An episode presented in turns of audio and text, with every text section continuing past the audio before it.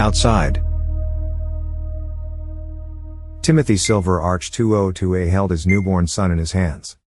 The moment overwhelmed him. His wife lay beside him on the bed of the delivery room.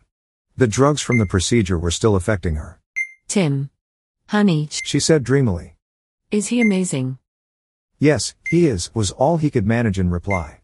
He continued to gaze at the tiny life in his hands. The physician that supervised the delivery approached him. Sir, we need to insert his enmity chip now. The doctor said. Tim winced. Can we wait? Tim asked, or is it? I am required to inform you that you have 48 hours to perform the chip implantation procedure. After that time, you will be responsible for a substantial delayed registration fee. If you leave the hospital without the procedure, you will also need to apply for system insertion permission. The doctor explained. Timothy's mind wandered while the doctor was speaking. He remembered visiting his grandparents as a child. He had gotten lost in the woods behind their summer house and missed dinner. A location drone appeared in the night sky above him and sounded its alert. That was much more upsetting than the idea of spending the night in the woods alone.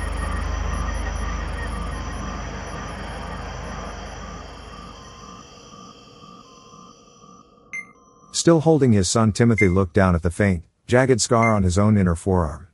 It wasn't the perfect 5mm, laser-made scar that faded on the arms of most people. He had made that himself, all those years ago digging for his chip with a pressure knife, on the evening he had been found after never really being lost. Substantial penalties will be assessed. The doctor finished the required disclaimer. Then she gestured in the air between them. The notification arrived on Timothy's visor for him to confirm later.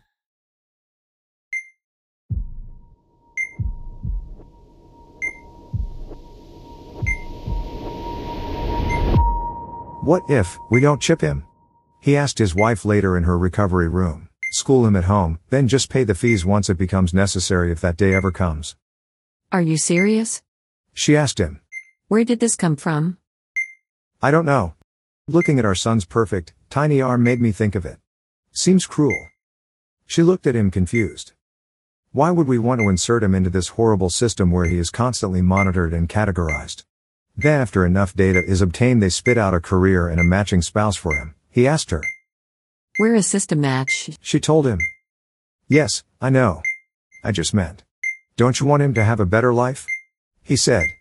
Better than physical safety and financial security in a world customized perfectly to his every need? She asked. What exactly is better than that?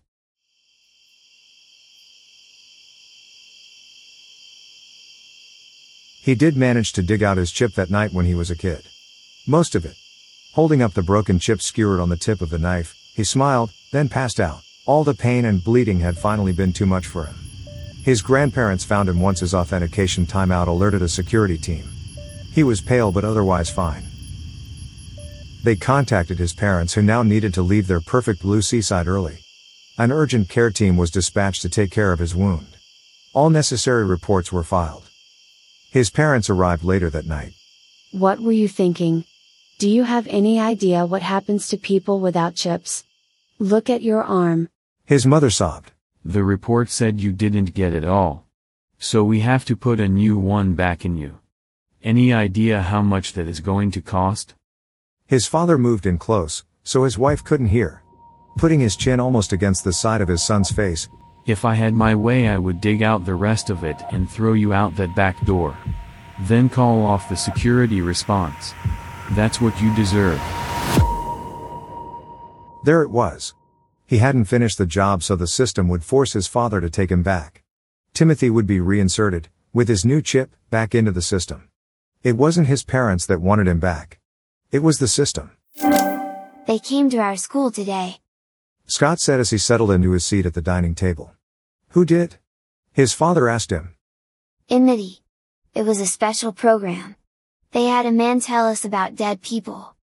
Scott said. Who died? His mother asked in alarm. Not like that. It was about people without chips or who got deleted.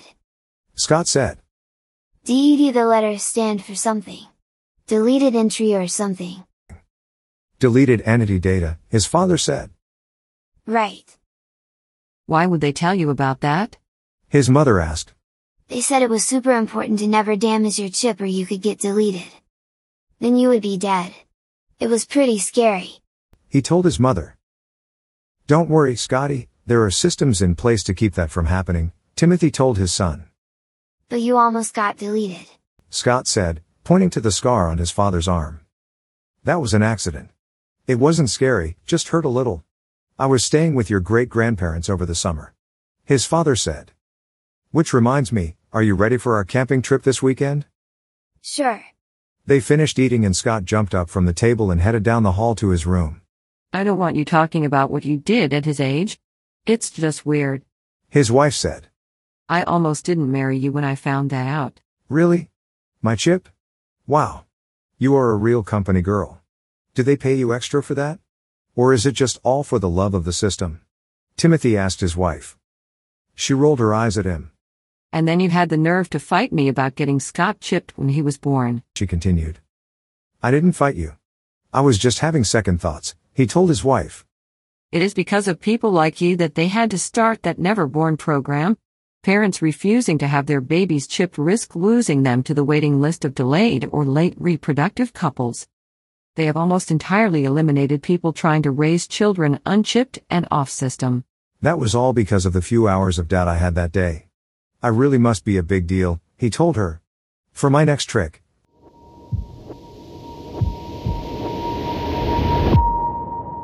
He had complied with his wife's wishes, and their son, Scott, had his enmity chip implanted after his father held him for several hours wishing life could be different for his son.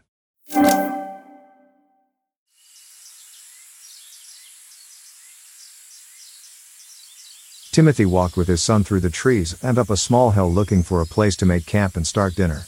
Once the tent was set up they looked for a flat rock on which to place the self-cooking cans. You want bandit beef stew or outdoorsman beans and bacon? He asked his son. Is neither an option? Was the reply. You have no idea how difficult these cans are to find. Most food for camping is in plastic bags that you need to break open a chemical capsule to heat. Timothy told him. But these cans have one major advantage. They are heavy and the food tastes terrible? His son asked. Oh, that's too. I will show you after dinner, he said to his son.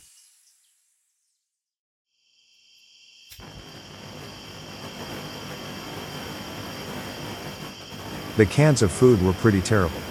They didn't taste much like what they pretended to be.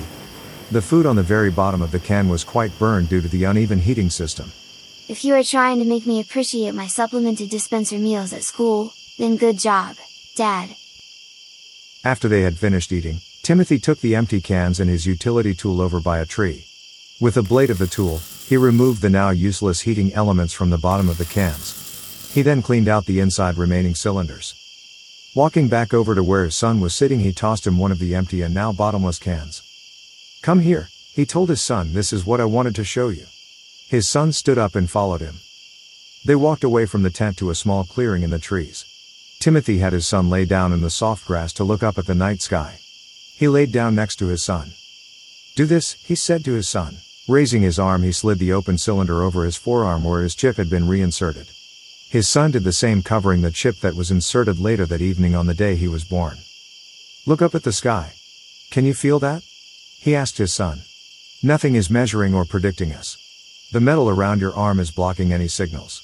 It's just you and I out here completely alone. No one knows where we went or what happened to us. We just disappeared. This is the way people lived for thousands of years. In an unkind world that wasn't exactly what they wanted. But it was theirs. Really? His son asked him. But doesn't the system? Scotty, the system doesn't care about us any more than it cares about a malfunctioning touch panel or a misdirected visor message. It wants us to need it. To feel weak and afraid of this. This nothing and everything that we feel right now. But there is no reason to be afraid. Nothing to fear. We are stronger than the system, Timothy told his son. We are alive. The night was dark and still.